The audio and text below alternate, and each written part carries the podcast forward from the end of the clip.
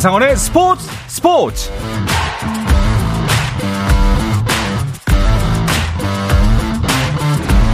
스포츠가 있는 저녁 어떠신가요? 아나운서 한상원입니다. 오늘 하루 이슈들을 살펴보는 스포츠 타임라인으로 출발합니다.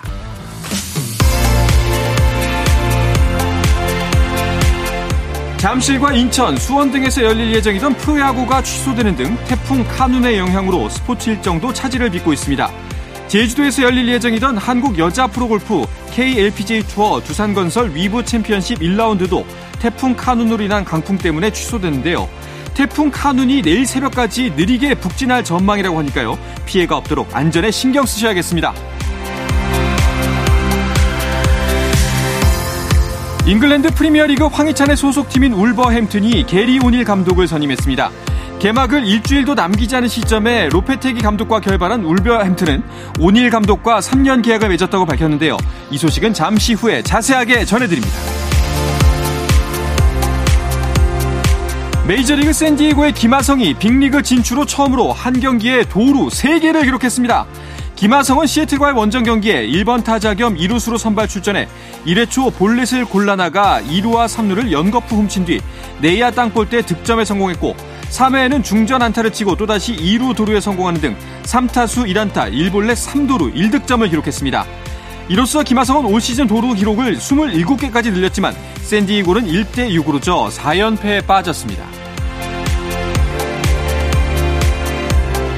국제올림픽위원회 IOC 선수위원 선거에 출사표를 낸 태권도 이대훈, 배구 김연경, 사격 진종호, 배드민턴 김소영, 골프 박인비 등 5명의 후보들이 오늘 평가위원회 면접을 치렀습니다. 출마를 선언했던 양궁 오진혁은 면접장에 나타나지 않았는데요. 대한체육회는 오늘 면접 결과를 바탕으로 다음 주 체육계 인사들이 모인 원로회의에서 최종 후보를 추천하고 선수위원회의 의결을 거쳐 이번 달 안에 최종 후보 한 명을 IOC에 통보할 예정입니다.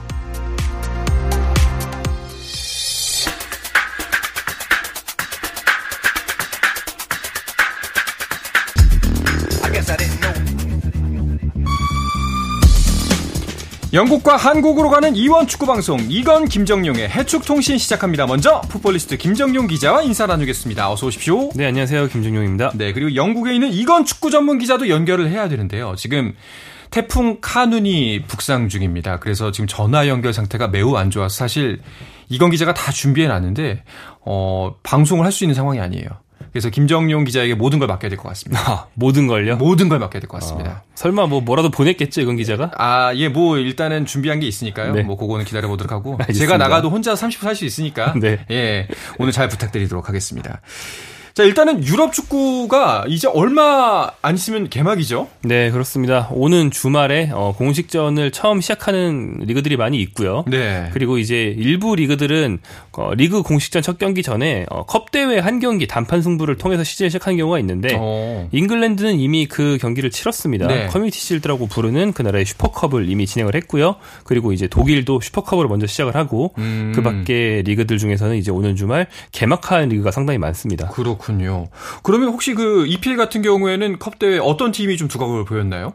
네, 프리미어리그의 컵 대회 슈퍼컵은 예. 보통 슈퍼컵이라 하면 지난 시즌 그 나라에서 제일 권위 있는 두 개 대회 우승팀이 맞붙어서 음... 단판으로 진짜 우리나라 최고 1위를 네. 뽑는 약간 그런 이벤트성의 대회인데 지난 시즌 프리미어리그와 FA컵을 모두 맨체스터 시티가 석권했기 때문에 그렇죠. 맨체스터 시티의 추격자였던 아스널과 경기를 했죠. 음. 그런데 커뮤니티 실드에서는 아스널이 우승을 하면서 오. 어. 지난 시즌 맨시티에게 모든 우승을 다 내줬던 그런 설욕을 작게나마 했습니다. 그렇군요.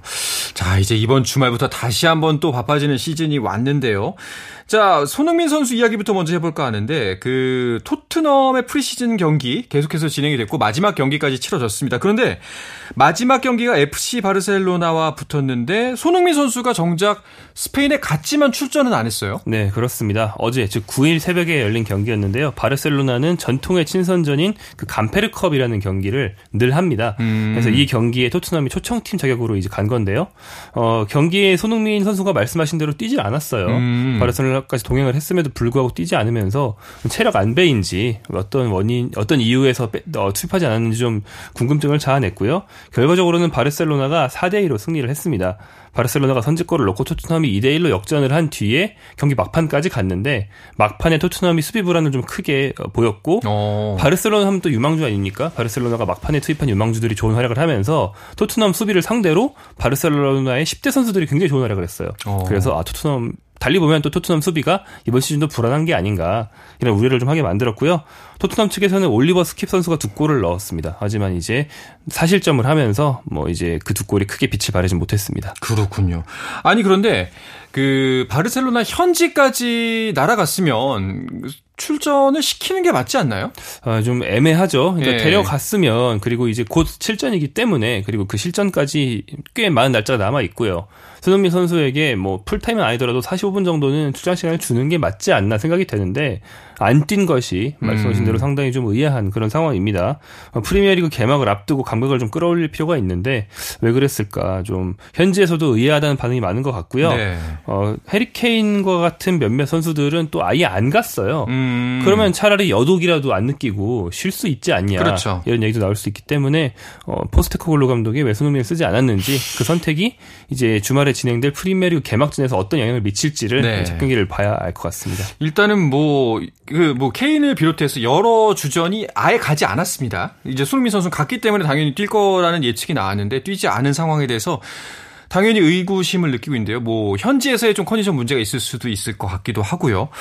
혹시 그 다른 매체에서는 이번 이런 일에 대해서 어떻게 평가하고 있나요? 어, 네. 특정 매체 하나 둘이 뭐 이렇게 손흥민 선수에게 주목을 크게 해서 이야기를 했다기보다는 전반적으로 어 토트넘의 어 2군들이 보여준 경기력에 조금 더 주목을 하는 그런 상황이죠. 음. 토트넘이 1.5군에 가까운 어쩌면 2군에 가까운 멤버로 갔는데 바르셀로나 상대로 사실 한 80분 정도는 잘했거든요. 네. 바르셀로나는 좀 더 1군에 가까웠고요. 그래서 호평을 하는 그런 이군들의 경기력에 주목하는 기사가 훨씬 많고 손흥민이 뛰지 않은 것에 대해서는 뭐 별다른 반응은 없습니다. 음. 다만 이제 가지 않은 선수들 말씀을 좀 더 드려보면 해리케인뿐 아니라 우리에게 굉장히 익숙한 손흥민의 동료들 쿨로세스키 또 호이비에르 로메로 음. 이번 시즌 합류한 메디슨 우도지 이런 주전급들이 안 갔어요. 네. 그래서 이제 1.5군 내지 2군이라고 얘기를 하는 거거든요. 손흥민 선수가 아마 여차하면 투입을 하려고 하다가 뭐 그냥 체력이나 안배하자 좀 체력 체력이나 아끼자 이런 음. 차원에서 아예 투입을 안 한 거 아닌가 짐작을 할 수 있겠습니다. 그렇군요. 이번에 케인이 안 간 것, 사실 케인의 거취 문제 때문에 더 집중을 받을 수밖에 없는데요. 혹시 케인의 거취는 결정된 바가 있나요? 아 결정된 바는 뭐 없죠. 네. 여전히 오리무중인 상황입니다. 음. 제가 그 미넨 출장 독일 미넨을 방문했을 때까지만 해도 독일 측의 축구 전문 기자들이나 독일 구단들의 분위기는 좀 낙관적이었어요.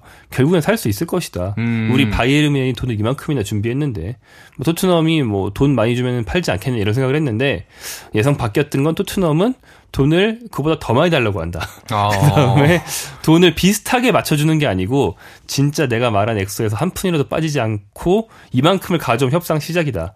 거기서 음. 올리면 올렸지 깎아줄 생각은 없다. 이런 게 이제 바이에른의 태도인 건, 아, 토트넘의 태도인 건데요. 네. 바이에른은 좀 더 협상하기 편한 팀들 같은 경우에는 원하는 금액과 우리가 제시한 금액 사이의 중간 지점에서 맞추는 게 보통 협상이니까. 그게 협상이죠. 그런 걸 기대한 거예요. 네. 하지만 토트넘은 한 푼도 깎아주지 않겠다는 그런 태도라서 뭐 사실 바이에른 뮌헨의 입장에서는 좀 당황스러운 것 같습니다. 음. 그래서 현재로서는 뭐 전망이 반반이었다가 조금 잔류 쪽으로 기울고 있는 것 같이 오. 보이는데요. 어, 특히 해리 케인 선수가 그렇게까지 무리해서 토트넘과 뭐 척지면서 나갈 생각은 없기 때문에 시즌이 이번 주말 시작하는데 시즌 시작하고 토트넘에 남을 것 같은 분위기가 되면 그때부터는 이제 다른 데 가고 싶은 마음도 접고 토트넘에 1년 더 충성하겠다 음. 이런 태도를 보인다는 전망도 있습니다. 그래서 현재로선 바이에른이 상당히 급해졌습니다. 미넨도 급하고 사실 그 속사정을 들여다보면 토트넘 입장에서도 이번 시즌으로 계약이 만료가 되기 때문에 내년에는 한 푼도 안 받고 그렇죠. 케인 선수를 내줘야 되잖아요. 근데 이렇게 목리를 부리는 게 선뜻 레비 회장의 의중이 이해가 안 가기도 하는데요. 아 이건 레비 회장이 전례가 늘 이랬기 때문에 어. 어, 개인적인 협상 스타일이라고 봐야 될 것 같은데 네. 뭐 말씀하신 것처럼 팔 거면 일찍 팔고 그 수익으로 대체 선수를 사오고 어, 이후에 팀을 새로 꾸리고 이렇게 좀 계획적으로 움직이는 게 좀 음. 합리적일 수 있거든요. 독일 구단들은 보통 그렇게 합니다. 그런데 이제 레비 회장은 그런 건 이제 일단 제쳐놓고 한 푼이라도 협상에서 밀리지 않는 것을 가장 중요시하는 그런 협상 스타일을 가지고 있고요. 그렇기 때문에 더욱 애매해졌습니다. 해리케인 선수를 만약에 한 2주일 정도 전에 만약에 바이에른 뮌헨을 보냈다. 그러면서 거액의 이적료를 손에 쥐었다면 그 돈으로 해리케인을 대체할 수 있을 만한 공격수를 새로 사오면 되거든요. 네. 근데 지금은 너무 촉박해져서 음. 누굴 사오기도 애매해졌어요. 음. 그래서 점점 더 잔류를 할 수밖에 없는 방향으로 어, 상황을 몰아가고 있는 게 레비 회장의 전략이라고도 볼 수 있겠죠. 그러다 만약에 진짜 그냥 이번 시즌 다 뛰고 내년에 공짜로 내줘야 되면 어떡하나요? 그럴 때는 토트넘은 사활을 걸고 어, 리그 4위에 올라야 됩니다. 음. 그러니까 챔피언스리그 진출을 하고 못하고의 그 수익 차이가 엄청나기 때문에 그게 사실 해리 케인을 팔았을 때 생기는 이적료 수익과 큰 차이 없거든요. 아. 그래서 어, 해리 케인이 남았는데도 뭐 이번 지난 시즌 8위였습니다. 그렇게 막 5, 6, 7, 8위 정도에 머무르고 4강에 들지 못한다? 그거는 굉장한 실패가 될 겁니다. 그렇군요. 그런데 또 아직 좋은 선수를 사오진 못했지만 이제 20대 초반 젊은 피를 차례로 영입하는 거 보면은 일단은 포스트 케인, 케인 이후에 토트넘을 준비를 하기는 하는 것 같아요. 네, 그렇죠. 해리 케인이 있는 가운데 스타급 공격수는 사올 수가 없습니다. 음. 그 선수는 케인의 그늘에서 어차피 못 뛰거든요. 음. 토트넘이 해리 케인이 주전으로 등극한 이래 지난 약 10년에 가까운 시간 동안 늘 그게 고민이었어요. 케인의 대체나 후보가 있긴 있어야 되는데 스타를 사올 수는 없고 근데 이제 이번에 나름대로 거금을 들여서 유망주를 한 명 영입했습니다. 네. 어, 케인이 이번 시즌 남더라도 1년 뒤에 나갈 것 같으니까 이 선수를 육성해 보겠다는 태도가 아닌가 싶은데 이 선수의 이름은 벨리스라고 하고. 아르헨티나 선수입니다. 어, 나이가 2003년생, 그러니까 20세밖에 안 된 굉장히 어린 선수인데 나이에 비해서 아르헨티나 리그에선 좋은 활약을 했어요. 네. 그래서 좀 기대를 걸고 음. 1년 동안 우리 팀에 좀 적응했다가 케인이 나가면 그 뒤를 맡아주지 않을까라는 좀 기대를 걸고 영입을 한 것 같고요. 벨리스는 조금 더 이제 실패 가능성이 높은 아직 미지수가 많은 선수라면 네. 좀더 즉시 전력감인 선수도 왔습니다. 어, 판더펜이라는 네덜란드 대표팀의 센터백이 왔는데요. 어, 토트넘이 중앙 수비가 상당히 불안했기 때문에 이 판더펜 선수 전도 유명하고 지금 실력도 좋은 선수로 음. 수비를 강화한 것으로 볼 수 있겠습니다. 그렇군요.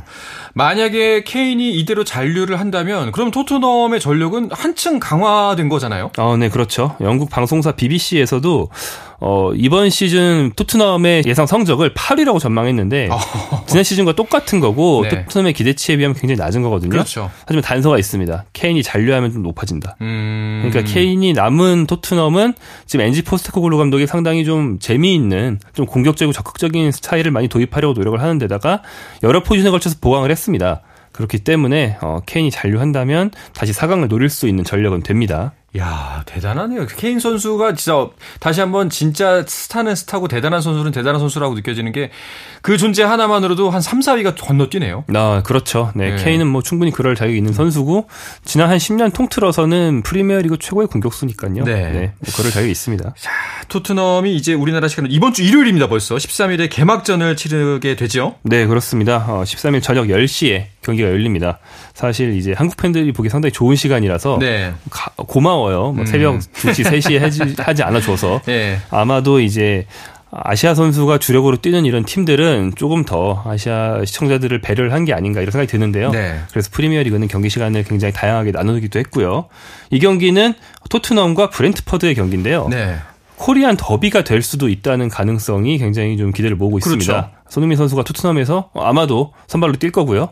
브렌트퍼드는 이번에 진출한 김지수 선수가 네. 있죠. 센터백 김지수 선수가 있는데 이 선수가 주전이라는 전망은 없습니다만 그래도 벤치에 이름을 올릴 수 있을지 음. 그리고 경기 상황에 따라서 투입이 될 수 있을지가 상당히 기대가 될 것이고 어, 수비수기 때문에 만약에 뛸 수 있다면 손흥민 선수와 격돌하는 모습도 볼 수 있을 겁니다. 그렇습니다.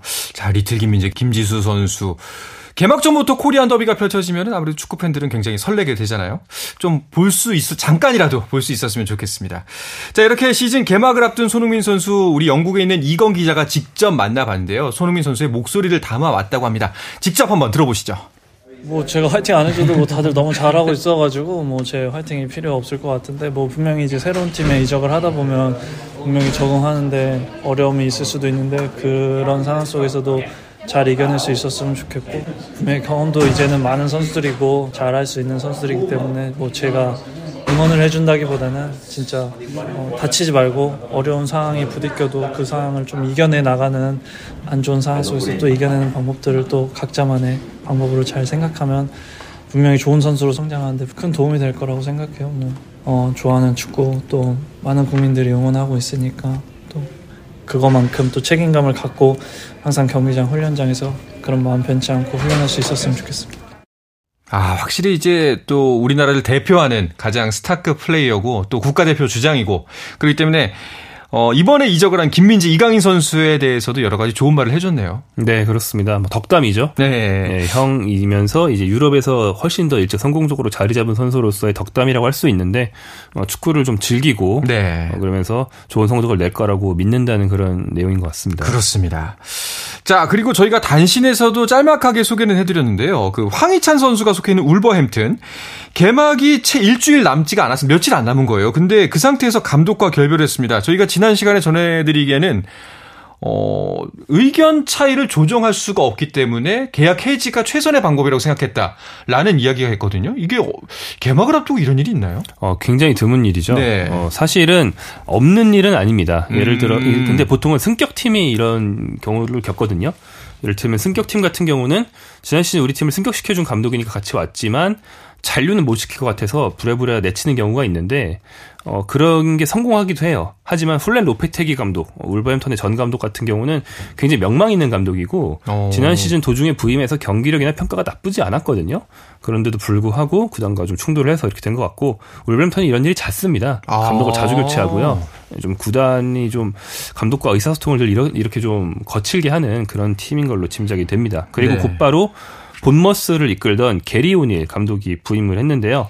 게리 오닐 감독은 본머스에서 기대 이상으로 굉장히 좋은 모습 보였는데 이 감독이 바로 그 케이스입니다. 그 전 팀이었던 본머스가 원래 있던 감독을 내치고 코치였던 게리 오닐을 감독으로 올려서 상당히 사람들이 의아했어요. 네. 왜 승격한 감독을 내보내고 코치를 올리느냐. 그런데 게리 오닐이 성공적으로 잔류를 이끈 바가 있거든요. 그래서 올버햄턴도 그런 면을 믿은 것 같고요.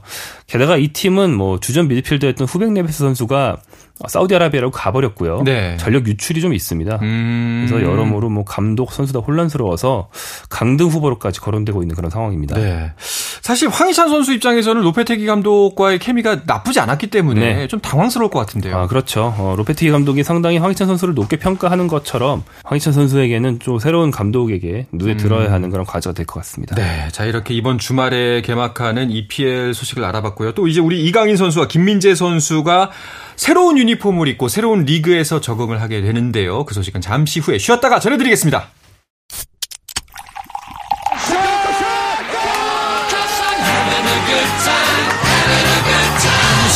치열한 하루를 보낸 당신과 함께 마시는 짜릿한 스포츠 한 모금.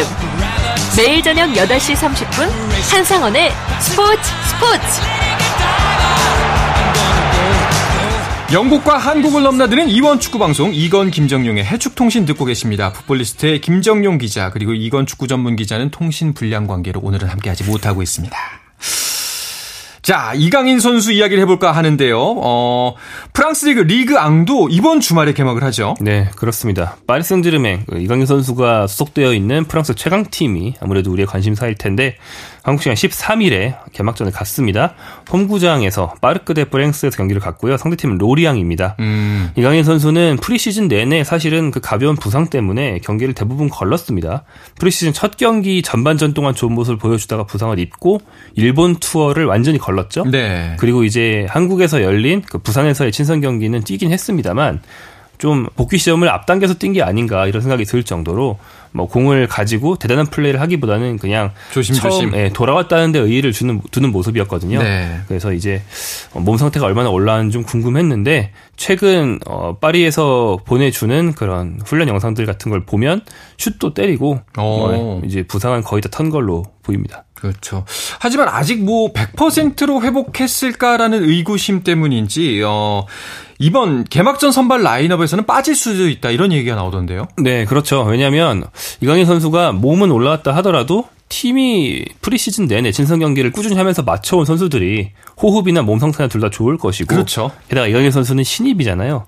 기존 선수들 간의 호흡이 또 더 좋기 때문에 신입 선수를 처음부터 무리해서 쓸 필요는 없거든요. 음. 그리고 저는 이런 측면도 있다고 생각하는데 루이스 엘리케 감독한테 이강인 선수 굉장히 중요합니다. 팀 내 스타일상 이강인처럼 공을 오래 지켜줄 수 있고 뿌려줄 수 있는 플레이메이커는 굉장히 중요한데 그런 만큼 몸 상태가 100%가 아닐 때 억지로 당겨 쓰는 건 또 피해야 할 일이라고 생각이 되거든요. 어... 그래서 저는 어, 선발로 뛰지 않고 교체로 나오거나 벤치를 지키다가 경기를 안 뛰게 되더라도 그건 역시 나쁜 일은 아니라고 생각합니다. 그렇네요. 김정용 기자의 이야기대로라면 오히려 아끼기 때문에 더 소중하게 어, 지키고 있다라고 생각할 수도 있겠네요.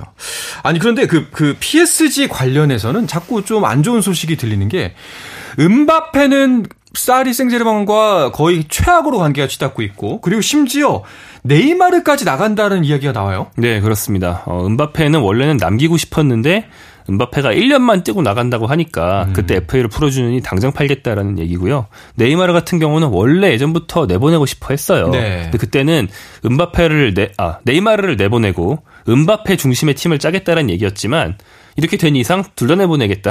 음. 약간 이런 투로 어 파리 승지르맹 구단의 스탠스가 바뀌었다는 얘기가 많이 들려오고 있습니다.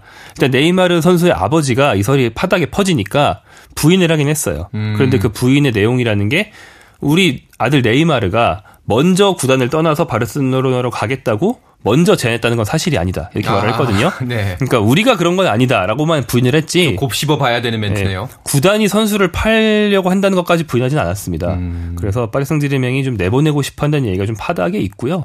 지금 리빌딩 시기입니다. 그러니까 이런 기존의 몸값 비싼데 결국에는 챔피언스리그 우승을 가져다주지 못한 선수들을 대거 내보내고 이강인을 비롯한 어린 선수들로 팀을 다시 꾸리겠다는 그런 모습으로 볼 수 있겠죠. 그렇군요. 일단은 음바페하고는 이별을 공식화하는 분위기예요. 아, 네, 그렇긴 합니다. 뭐 심지어는 뭐 홈페이지나 경기장 외벽에 있는 포스터 같은 데서도 팀 내 최고 스타인 음바페를 다 지웠다. 게다가 파리 생제르맹 공식 그 오프라인 스토어 경기장에 딸려 있는 가게에 가면 이강인 아 이강인이랍니다. 은바페 선수의 그 마킹 유니폼을 팔지 않는다. 네, 이런 이야기까지 있을 정도로 진짜 지우기 작업이네요. 네, 네. 분석행위 당하는 것처럼 네. 그런 상황인데 하지만 이건 역시 이제 저희 방송 이후에 단 며칠 사이에 상황이 뒤집힐 수 있는 것이 아. 네이마르까지 나가고 다 나간다면 그리고 은바페를 결국엔 올여름에 팔지 못하게 된다면 결국에는 1년 뒤에 FA로 내보내게 되더라도 눈물을 머금고 은바페 중심에 1년을 보내야 될 수도 있습니다. 아, 그렇군요. 네, 그래서 사실 은바페 쪽이 선수지만 구단보다 더 어떤 우선권을 가지고 있고 우위에 있기 때문에 음... 강경하게 나오는 거거든요. 구단이 다양한 좀 겁박을 해보고 있지만 통하지 않는 그런 상황입니다. 이건 좀 지켜봐야 될 것 같네요. 자, 그리고 또 이강인 선수에게 우리가 좀 걱정스러운 소식 한 가지가 그 경쟁자가 한 명 더 늘었다. 이건 무슨 얘기인가요? 아, 네. 이강인 선수의 경쟁자는 뭐 사실 계속 영입되고 있는데요. 네. 이강인 선수와 함께 영입된 마르코 아센시오 네. 스페인 대표 선수가 원래 경쟁자로 얘기를 했었습니다. 그런데 이번에는 덴벨레 선수가 이적이 거의 어. 확정시 되고 있고요. 덴벨레는 최근 몇 년 동안은 활약이 좋지 못해서 뭐 많이 잊혀졌지만 한 5년 전 정도에는 세계 최고의 유망주였던 그런 선수입니다. 우스만 덴벨레 프랑스 대표 선, 수고 오른쪽 윙어인데요. 네. 이강인 선수가 뛸 것이 유력했던 포지션이 오른쪽 윙어에 아센시오, 덴벨레 두 명이나 영입되면서 이강인 선수는 아마 이 자리에서는 뛰기 힘들 것이고 어... 예, 본업인 미드필더 쪽에서 기용되지 않겠느냐 이런 전망들이 훨씬 힘을 얻고 있습니다. 덴벨레는 스타급 선수기 때문에 아마 은바페나 네이마르가 나가면 그 자리를 대체하는 네. 굉장히 팀의 중요한 선수로 그러니까 당장 직전력감이 슈퍼스타로 영입되는 거지 유망주가 아니거든요. 네네. 네. 그래서 이 선수는 아마 다음 시즌 중요한 역할을 하게 될 겁니다. 그렇군요. 이강인 선수 뭐 좀 어려운 환경에 있더라도 충분히 이겨낼 수 있을 거라 믿고요. 자 그리고 김민재 선수 가 속한 분데스리가는 한 주 뒤에 개막을 하죠. 네 그렇습니다. 어, 개, 개막은 이제 일주일 더 있다. 하지만 당장 다가오는 주말에 슈퍼컵이 열립니다. 네네. 아, 아까 말씀드린 것처럼 이 팀은 슈퍼컵으로 시즌 시작하는데 지난 시즌 리그 우승팀 바이에른 뮌헨이 이제 라이프찌히 와 슈퍼컵을 갖게 돼요. 그래서 이 경기는 한국 시간 13일에 열리고요. 어, 이 두 팀을 제외한 나머지 팀들은 어, 독일의 FA컵, 독일은 FA컵을 독일어로 DFB 포칼이라고 부르는데 네. 이 포칼의 첫 경기로 시즌을 시작합니다. 어. 그래서 바이에른과 라이프치히만 특별하게 슈퍼컵으로 시즌을 시작하고요. 그렇군요.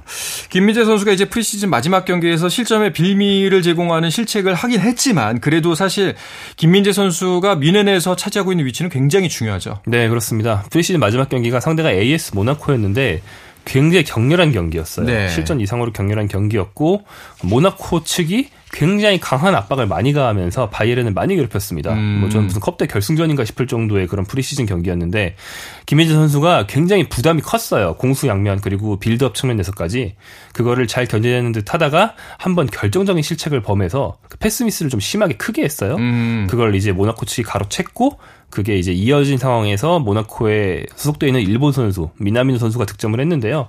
실점으로 연결되는 직결되는 그런 실수를 하나 하긴 했지만 전반적인 수비 부담을 얼마나 견뎌냈는가 그런 전반적인 경기력을 볼 때는 나쁘지 않았고요. 네. 어차피 이제 주전으로 쓸것 같습니다. 다만 이제 김민재 선수와 그 파트너가 유력한 다른 수비수 더리우트 선수가 둘 다 컨디션이 완전히 올라오질 않았어요. 어, 아직. 그래서 이 두 선수가 얼마나 컨디션을 올리느냐가 슈퍼컵의 성패 그리고 이어지는 리그 개막전의 성패를 좌우할 것 같습니다. 그렇죠.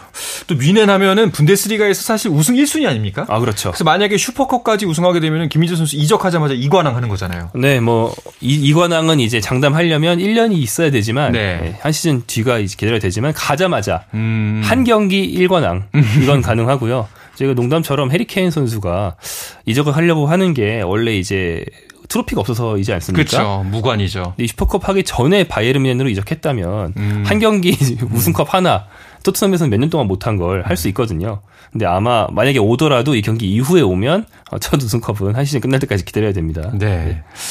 자, 그리고 우리 조규성 선수 이야기를 하면서 오늘 방송 마무리해야 될 것 같은데요. 아, 조규성 선수 대단합니다. 덴마크 리그에서 벌써 3경기 연속골입니다. 네, 개막 후 3경기 연속골, 경기는 한 골씩 꼬박꼬박 터트리면서 네. 뭐 조규성 선수보다 득점 순위에서 위에 있는 선수가 있긴 하지만 그 선수들은 페널티킥 비중이 높거든요. 네. 페널티킥을 빼면 조규성 선수가 득점 1위를 달리고 있고요. 3경기 연속골은 이 미트윌란에서는 15년 만에 나온 오. 그런 기록이라고 하고요. 마침 이번 여름에 덴마크 조규성 선수 소속팀인 미트윌란 출신 선수들이 어, 빅리그 강팀으로 대거 이적을 했습니다. 네네. 네. 그래서 조규성 선수도 덴마크에서 좋은 모습 보여준다면 얼마든지 어, 4대 리그로 갈수 있다는 가능성을 많이 보여주고 있어서 어, 본인이 활약만 잘 해준다면 앞으로 더 밝은 미래를 기대할 수 있을 것 같습니다. 그렇습니다. 아니 조규성 선수가 맨 처음 이적할 때 덴마크 리그를 어, 통과 지점으로 생각을 다분히 했기 때문에 분명히 여기서 좋은 활약을 통해서 더 큰 무대로 나갈 수 있을 거라고 믿습니다.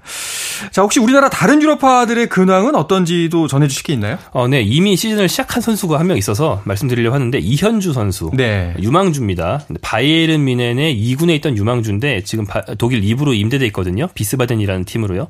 개막을 먼저 했는데 비스바덴이 개막 후 두 경기를 했는데 둘 다 이현주 선수가 선발로 뛰었어요. 오. 어. 여기서 좋은 모습 보여준다면 독일 2부 주전 자격을 증명하는 것이고 1년 뒤에는 바이에른 미넨 1군 콜업이나 독일 일부 팀 이적도 바라볼 수 있지 않을까 싶어서 이 선수의 행보도 앞으로 이제 재밌는 소식이 있다면 전해드리도록 하겠습니다. 네, 이렇게 활약을 전해드릴 때마다 점점 자부심이 가득 차 올라지는 게 느껴집니다. 자 이제 이번 주 말부터 유럽 리그가 개막을 시작합니다. 축구와 함께 즐거운 주말 보내시길 바라면서 이야기를 끝으로 이번 주 해축 통신을 마치도록 하겠습니다.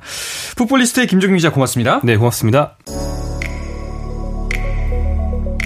네, 태풍 카눈의 영향으로 밤사이에도 많은 비가 예상되고 있습니다. 피해가 없도록 안전관리에 신경 쓰시길 바라겠습니다. 저는 내일도 저녁 8시 30분에 돌아오겠습니다. 한상원의 스포츠 스포츠!